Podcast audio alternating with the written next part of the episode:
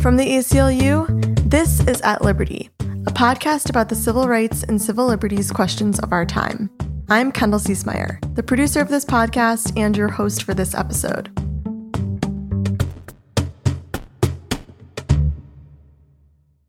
Breonna Taylor, Rayshard Brooks, Riah Milton, Remy Fells, Tony McDade, George Floyd, Ahmaud Arbery, Toyin Salau, Elijah McClain. All Black Americans still awaiting justice for their wrongful deaths, and we know there are more.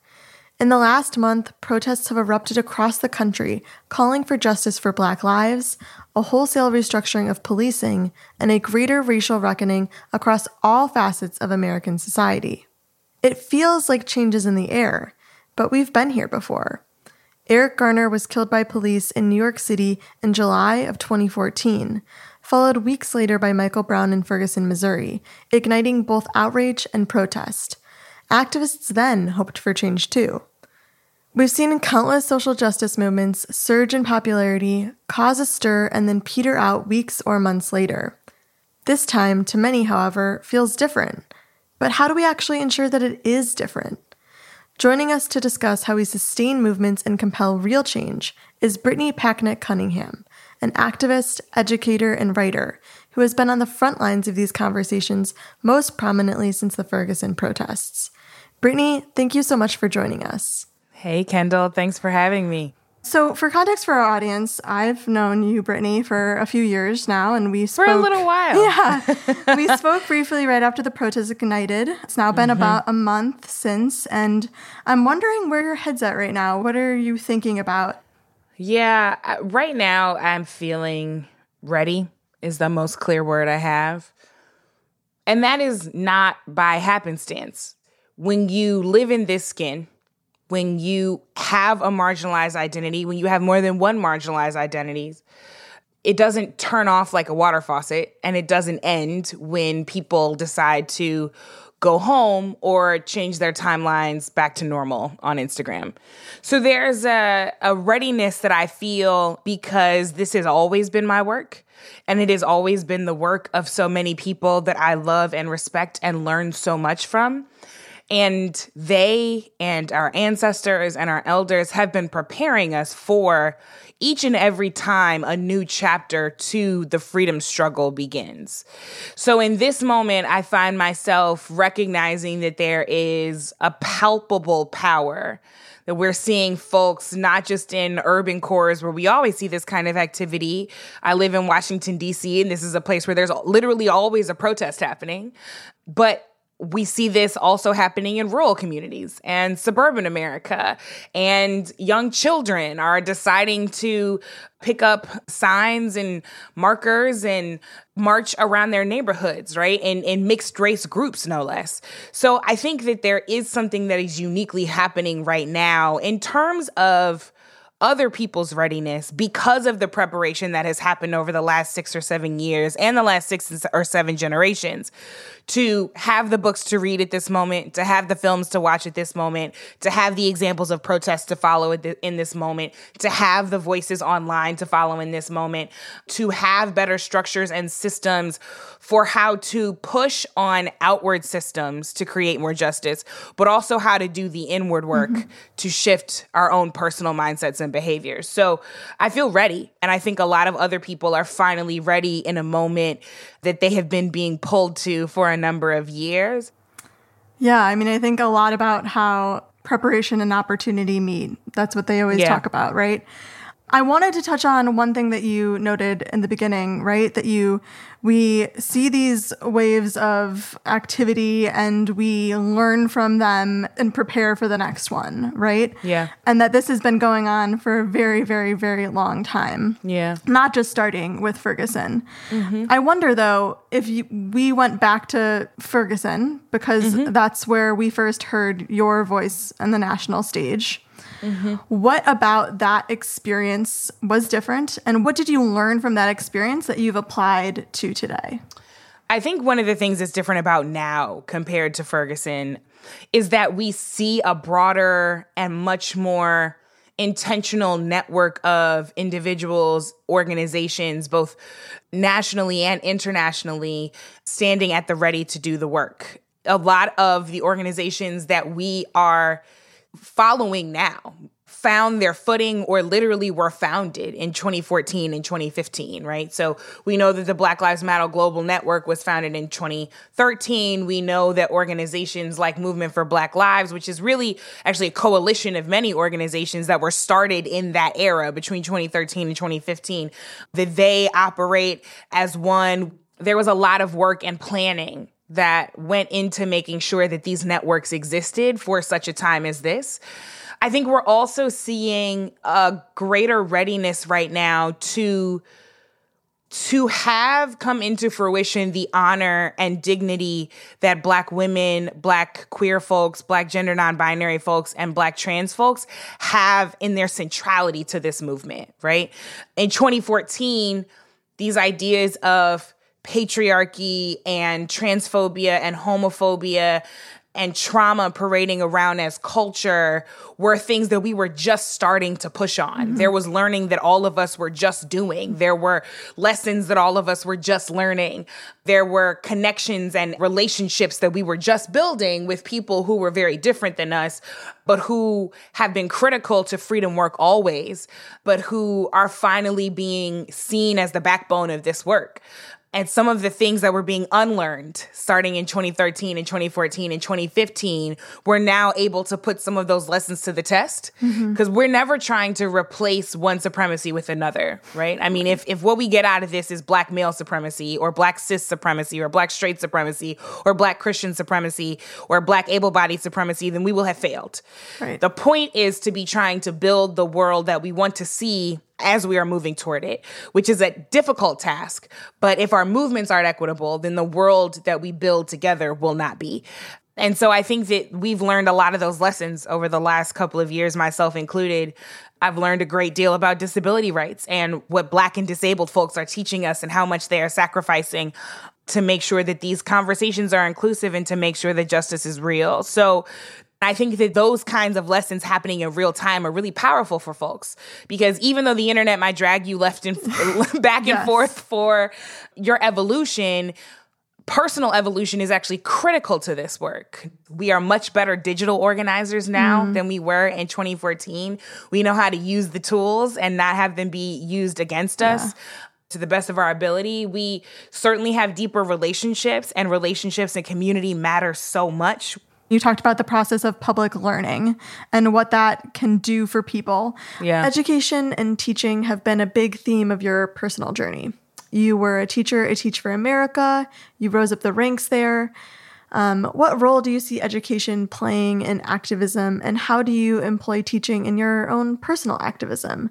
How do you navigate that idea of being a teacher innately yourself and knowing when you want to step in and teach people and when you know you could when i can the white people gotta show up for pass it yeah. on to somebody else yeah listen i believe that teaching is the first line of revolution. A lot of people say it's the final stage of revolution, and I'm like, no, no, no. It is the the classroom is the first stage of revolution. I just repurchased Freire's Pedagogy of the Oppressed because my old copy is literally falling apart because I've spent so much time in that book.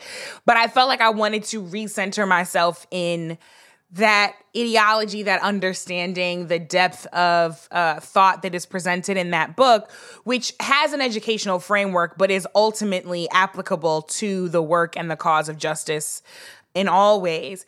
He talks about the purpose of education for oppressed people being to free ourselves and our oppressors, mm. which is a radical idea when you really think about it because it correctly places so much agency and so much power in the seat of the people who are pushed most to the margins of society. And when I think about it like that, I recognize the power in the 63rd graders that I taught in Southeast DC, the power in the homes that they came from, the power in the churches and mosques where they worshiped, the power in the conversations and the lessons that were being had on basketball courts and on street corners and in front of Lifts Market, which was the place I used to go and get half smokes across the street from our school. And three pillars academic rigor, cultural confidence, and critical consciousness are the pillars of culturally responsive pedagogy.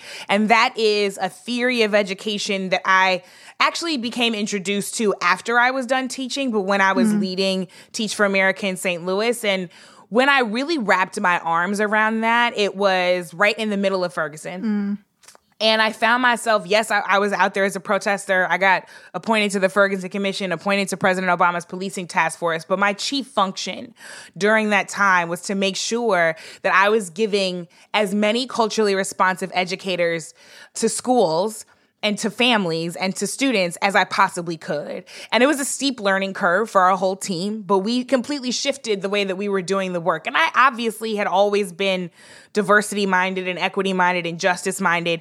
But for me, this was the real linchpin to make sure that our classrooms were places of revolutionary learning.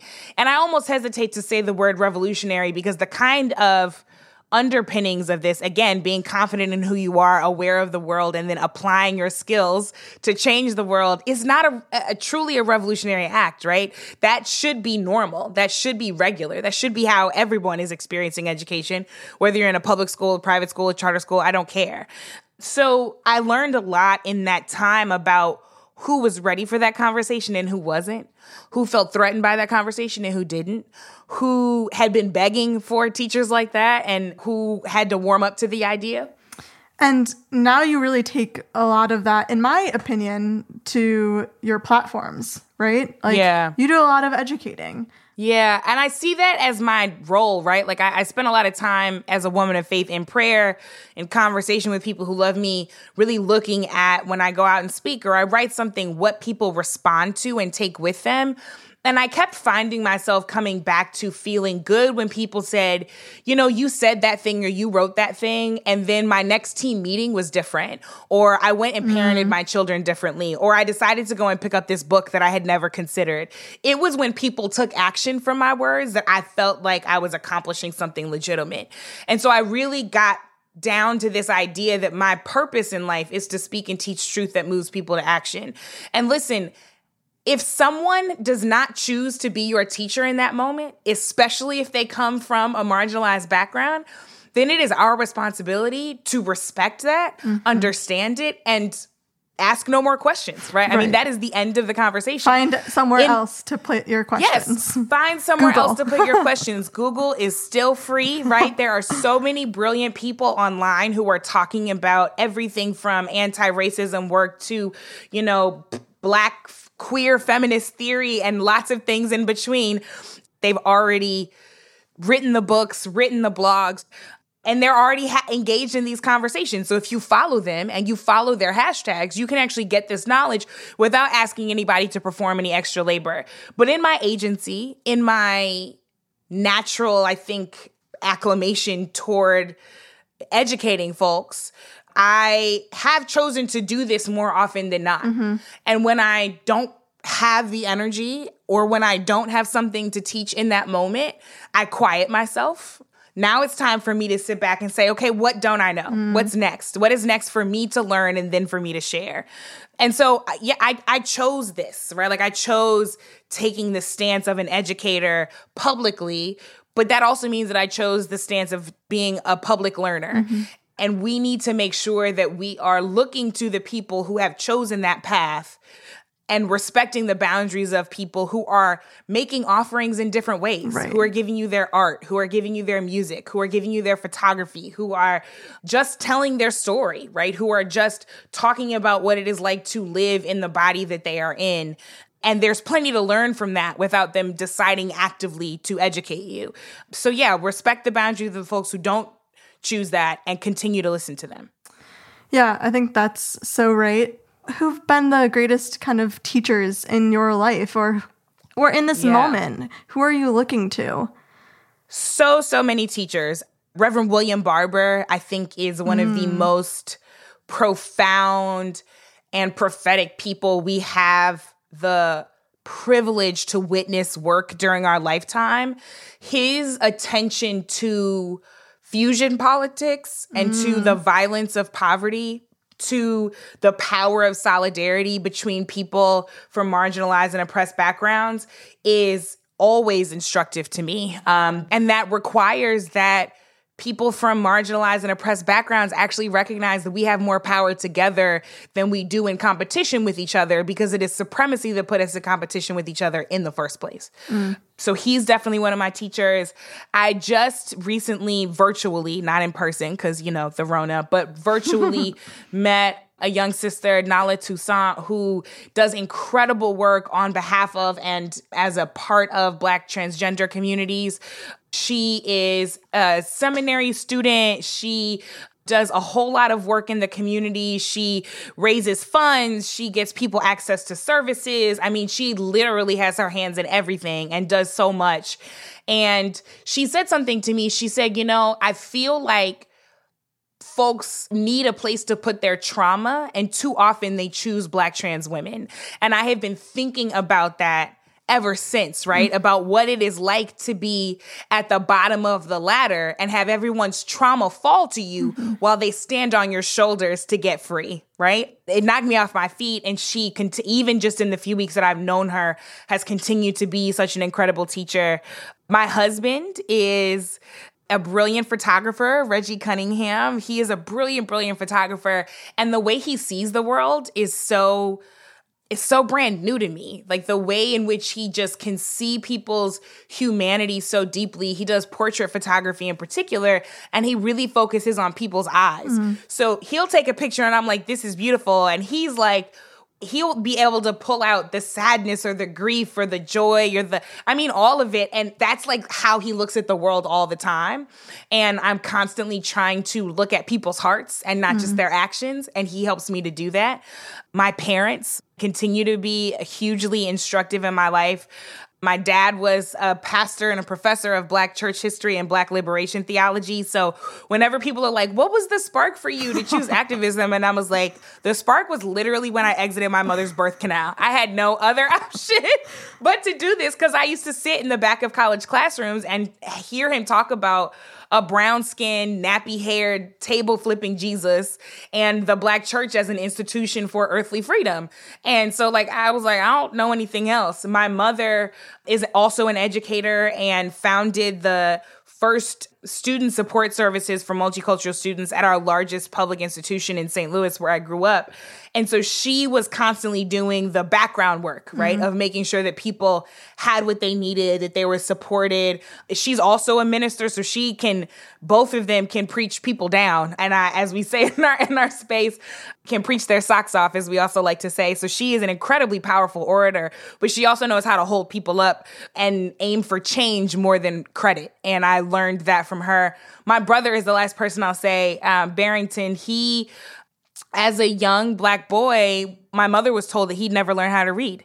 And in 2015, he graduated with his master's from Yale Divinity School, which was also my father's school. Oh. Um, and he just continues to defy expectations all the time. And so I, he is always instructed to me about how to just keep my hand to the plow and not give up no matter what folks have to say. So I learned so much from so many different people, but I'm always grateful when people decide, even if they don't know it, to pour into me because I have plenty to learn and I'm excited to learn all of it. So, you mentioned your family, which I love, yeah. and they had a very prominent place in this program that you did with Billie Eilish. Uh, yeah. Very cool. You took over Billie Eilish's Apple Music radio show called Me and Dad. Thank you. Yeah. For Juneteenth. You said in the episode, this moment mm-hmm. isn't about just police brutality, but the yeah. truth of our existence. Yeah. And I think, you know, it's so great that we are in the practical mode of pushing forward defunding the police and mm-hmm. looking Necessary. at budgets and slashing them, right? But yeah. where else do we need to have this critical eye and how can we apply it to other things? It's so interesting because I think people are learning quickly, if they did not know, that this is about more than police violence, that it has always been about more than police violence. Police violence is a symptom of the virus of white supremacy, right. both as a system and as a culture. And it is a global system, right? It is a global culture. And so every chapter of the freedom struggle from you know, early colonial times, through chattel slavery, through Jim Crow, through the crack epidemic, through, you know, the tough on crime era, through Ferguson, through right now, has always, always been about ridding the world of the cancer of white supremacy, systemic racism, and systemic oppression.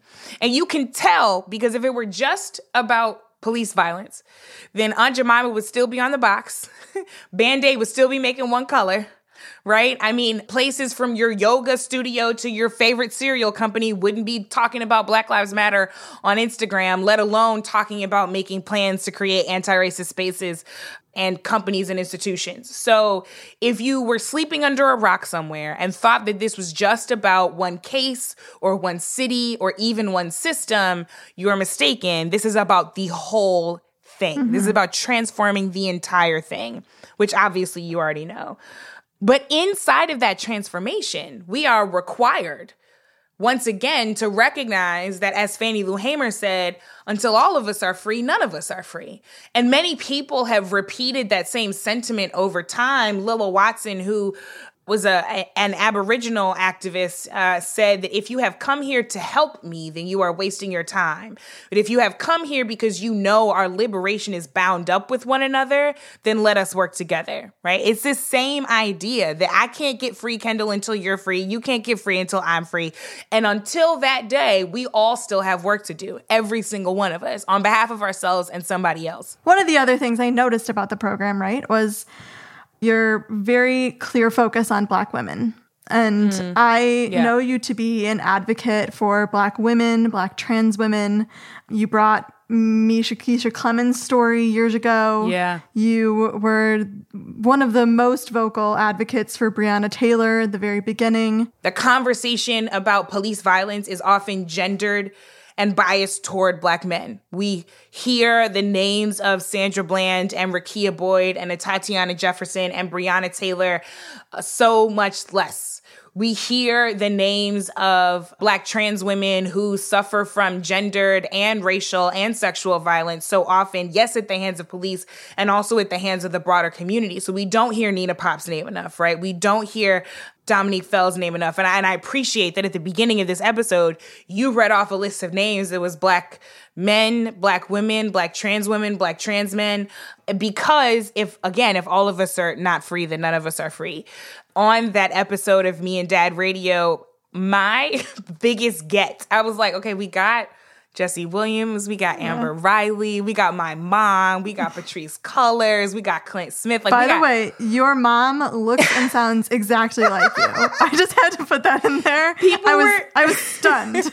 people were DMing me and they were like, I just want your mom to like soothe me to sleep. Like, can she just read me, sing me a lullaby, like read me a bedtime story. My mother is just beautiful and brilliant. I Googled her and I was like, wait, she we're looks twins. exactly like Brittany. We're totally, especially when my hair is short, we're twins. My hair changes all the time. But when my hair is short, we are absolute twins. Um, yeah. So we got Sorry. all these incredible people. No, no, no. I love it. I love that people love my mom. She's going to crack up at that. Um, but we got all these brilliant people. But the biggest deal for me was that we got Kimberlé Crenshaw. Mm. Kimberlé Crenshaw, I have known for about a year. I've known of her for longer than that. And people who don't know her name know her work because she is the legal scholar and professor that coined the term intersectionality. So mm. she literally hmm. gave us this framework wow. to understand the world. And that, you know, now you hear people like accepting Academy Awards talking about intersectionality. And I'm like, yeah. uh, Kimberlé Crenshaw's still alive. Somebody should talk to her. like, put her on tape, put her on film, something. Wow. But she is brilliant. And she, in that episode, talked about the fact that what she was really trying to do was speak to the experience of how systems intersect in our lives when you have more than one marginalized identity through her lens as a Black woman. And she was saying, as she said in the episode and has said in so many papers, it's not about the sum of those things. It's not about racism plus sexism. It's about recognizing that the that systems and culture intersect in a black woman's life in a particular way. And there are particular stereotypes and particular hurdles and particular struggles that are unique to black women, just like there are ones that are unique to indigenous women and unique to disabled women, et cetera, et cetera. Therefore, though, that invites us into ensuring that if our analysis of the problem is intersectional, that our solutions are intersectional, right? Mm-hmm. So, intersectionality is not a euphemism for diversity. It's not a checkbox that you need to have for your corporation or your board or the slate of speakers that you have hired for your anti racist training day. Intersectionality is the lens through which you should be testing every solution. Because if the solution actually doesn't work for everybody, then it still holds bias. If your solution for pay equity in your workplace, for example, only works well for white women, Right. then you need to go back to the drawing board, right? You need to adjust some things.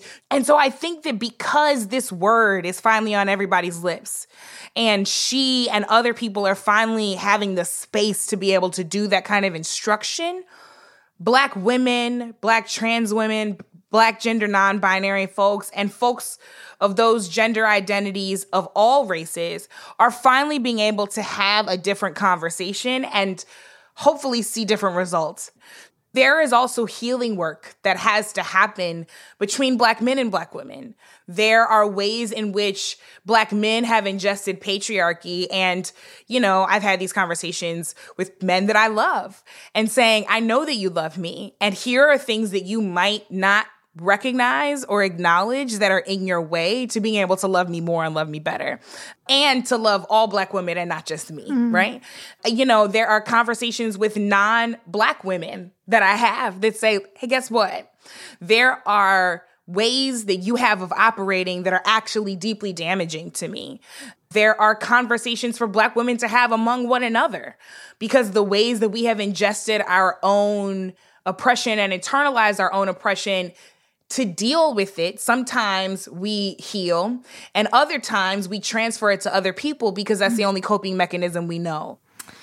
You know, we've seen this kind of resurgence of Me Too, right? And yeah. to me, it was actually like just the very clear picture of intersectionality in operation. Yeah. If we're talking about racial justice, we also have to be talking about gender justice and sexual mm-hmm. violence is a part of the experience mm-hmm. of many black women black trans women etc yeah. like that was just a very interesting conversation to see kind of percolate after we're having this yeah. police violence conversation but move towards something bigger and broader and more yeah. all encompassing and it's because we're coming for all of it right because we are we know that our attention spans are wide enough and our wingspan is big enough and our courage is deep enough right. to actually replace all the systems that harm us, to actually replace all the cultures that harm us.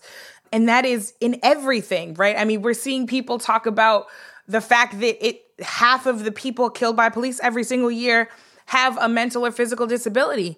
When we talk about Elijah McClain, I don't know his entire story, but we know, and that is one of the most frustrating examples that we have of this point, that the institution of policing is an institution that treats everything like a nail and they're the hammer. So mm-hmm. even if someone is in mental or physical distress because of a disability, Sure. or because of a recent trauma, they still respond with the badge and a gun instead right. of building systems and structures in our cities and our neighborhoods that make sure that those folks are responded to with the mental and physical health care that they need and that then that health care doesn't saddle them with a massive bill that they then are feeling even more pressure to pay because as we know people with mental and physical disabilities suffer from poverty at disproportionate rates compared to people who don't have those conditions so we're coming for the whole thing, right? All of these things are interconnected. If we're going to talk about police violence, we're going to talk about healthcare. If we're going to talk about healthcare, we're going to talk about housing. If we're going to talk about housing, we're going to talk about living wages. If we're going to talk about living wages, we're going to talk about employment and education. If we're talking about like we're coming for the whole thing cuz we have to cuz the whole thing has been has been abusing us and harming us the whole time. So right. I'm coming for the whole thing and we're not going to stop until we've replaced the whole thing. I love it. Unraveling everything. So while we're talking about these systems, right? We got the macro, the systems, and the micro ourselves, right? Yep. And you gave a TED talk last year, I believe. Yeah. That has reached millions and millions of views at this point. But it's about confidence, right? And I yeah. think after people have listened to us discuss all of these other things, they would be Yeah. like, hmm, maybe why is Brittany talking about confidence on her TED Talk? Why did you talk about confidence? Why is confidence important in your life as a, and role as an activist, educator, and writer? Yeah. And what do we need to know?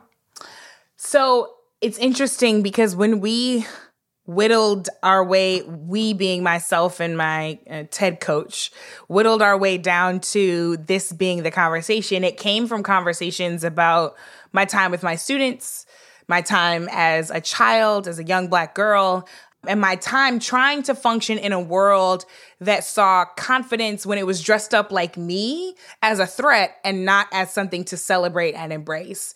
And so I understand confidence, especially, especially when marginalized folks and when young folks hold on to it and possess it fully as a revolutionary act. Mm. That for some of us, confidence truly is a revolutionary act.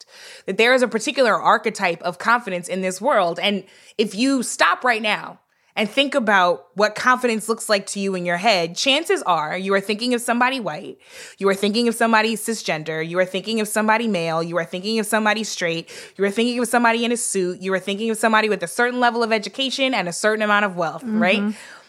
Because those are the people that we assume to be confident, those are all also the people that we allow to be confident. Mm. And so I actually wanted to dig into this idea of what it takes to build confidence in ourselves and in other people, because everyone deserves to be confident and we all benefit when other people are confident.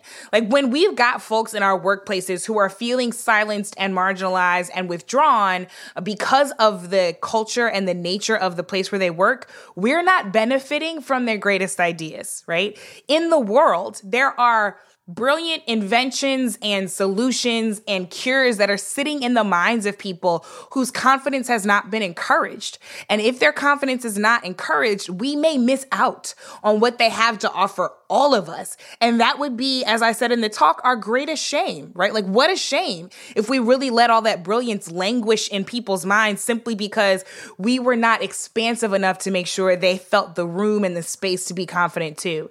And it's funny because I, I gave that speech after like some, I don't know, like literal rocket scientist or somebody who is so brilliant and spent way more years in school than me. So I'm literally about to walk on stage, give a speech about confidence in front of a bunch of billionaires, and my own confidence was shaken for a moment, right? The irony, right? I was like, wait a minute, people are gonna think this is ridiculous, right? Like, people come here to talk about brand new galaxies they've discovered and not about like confidence. Oh, that's cute. Yeah. What a nice little talk for TED kids, right?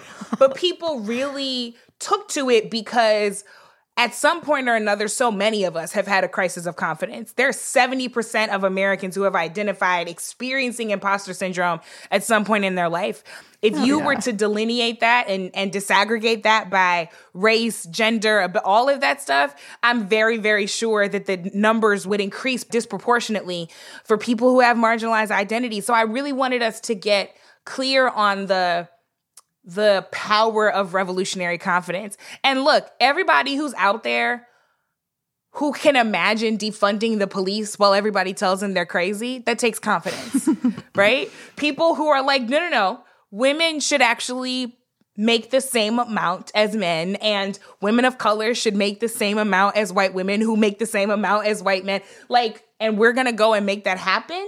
That takes confidence, mm. right? All the people who put their hat in the ring to run for office when, you know, the Stacey Abrams of the world, who folks say you don't fit this type and you don't fit that type and you're not the right one and you like But to Pete, Pete's fine. Ex- you get it. Some people are rewarded for their confidence, and some people have to fight through the jungle to capture their own confidence. I am one of those people who had to fight through the jungle to feel confident, and I, it's still a struggle in so many days.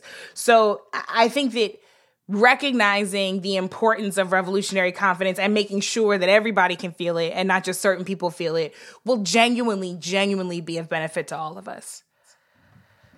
You talk about Love and Power a lot. Um, Yes. You have a social change agency called Love and Power. Um, I know you've now stepped away from Pod Save the People and Campaign Zero. I was stalking your website. what is Ready to Act? What are you building? Can you tell us anything you about are what's sneaky, next? Kendall. I, you know what? It's on your website, Brittany. Okay, so it is. It's true. um, so what's next for you? I was trying to be mysterious, Kendall.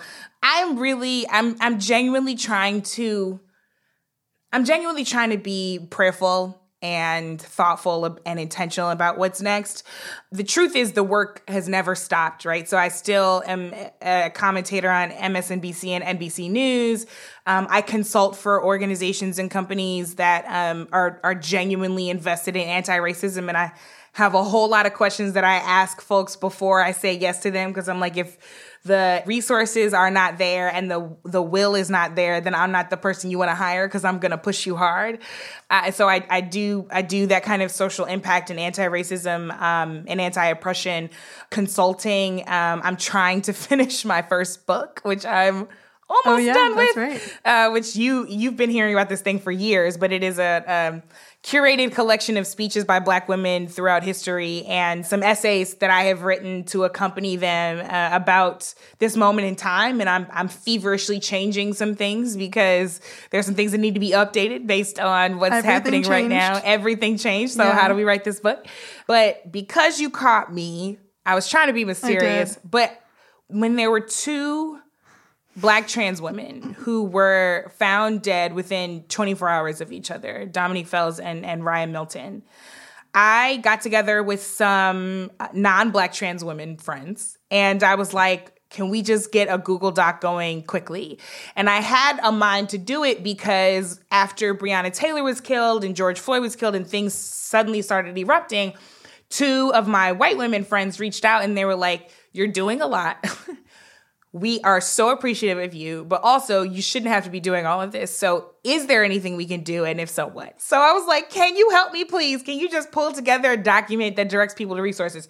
She was like, Oh, we had already started that. That's perfect. I'll let you know that it's done. So this this document that was created by Sarah Sophie Flicker and um, Alyssa Klein went viral, like went the Google Doc version of viral, right? We had tens of thousands of shares. People were texting it to each other, tweeting about it, posting about it, leveraging the resources on it. And so, in the same way, I said, we need to show up and do this. In the same way, I needed white women to show up and do this for me. My black trans sisters need me and us to show up and do this for them. And I made a decision. I said, okay, so we need to make sure that we are not giving the labor to black trans women, but we also don't need to be moving without their advice, right? So Right. the labor was ours. We collected the stuff. Alyssa formatted the sheet, right? We pulled in resources from places. Phil added these narratives because he had also been the editor in chief of Out magazine, so he had a lot of this information. And then what we did was we compensated either directly or um, to organizations that they wanted donations to the Black trans women who were our board of advisors, if you will, on this this very quick document. We stood it up as a living document. There was there's an email address that I created, and I was like, if you got feedback, give it to us. So ready to act is something that I am working on building so that it can be a one-stop shop for those kinds of beginning actions. That you want to stand mm-hmm. in solidarity, you want to stand in sacrifice, you actually are ready to act on behalf of somebody other than you and on behalf of a cause greater than you, here is a place that you can come and do that. So we are building the site now, trying to pull all of that stuff together. Folks got to give me some time because there's a lot happening in the world. But these things will always be relevant and that justice work will always be necessary. So it is just me trying to create a platform and, and a contribution um, because I know that people come to me often saying, What do I do? And I want to be able to make sure that they've got something that is. Um, that is thoughtful and intentional and is a living document so that we can continue to improve it over time. I just have a couple of speed questions. They're very fun. You can answer Okay. them very quickly. Okay. A quote you're holding to. You had a purpose before anybody had an opinion. Anonymous. Cool. Uh, what's bringing you silly joy right now? My husband and I singing the Hamilton soundtrack slash the Hamilton premiere on July 3rd, which is not an ad, but we're very excited about it. Us we got too. engaged after Hamilton, so it's a whole thing in this house. Yeah. What's your favorite pandemic binge watch? Oh, it was Ozark. We finished it so mm. quickly. It was very, very good. And now I'm almost done with all of Fresh Prince. Okay. And last but not least, your favorite pandemic food. I wrote this oh when I was gosh. hungry, clearly.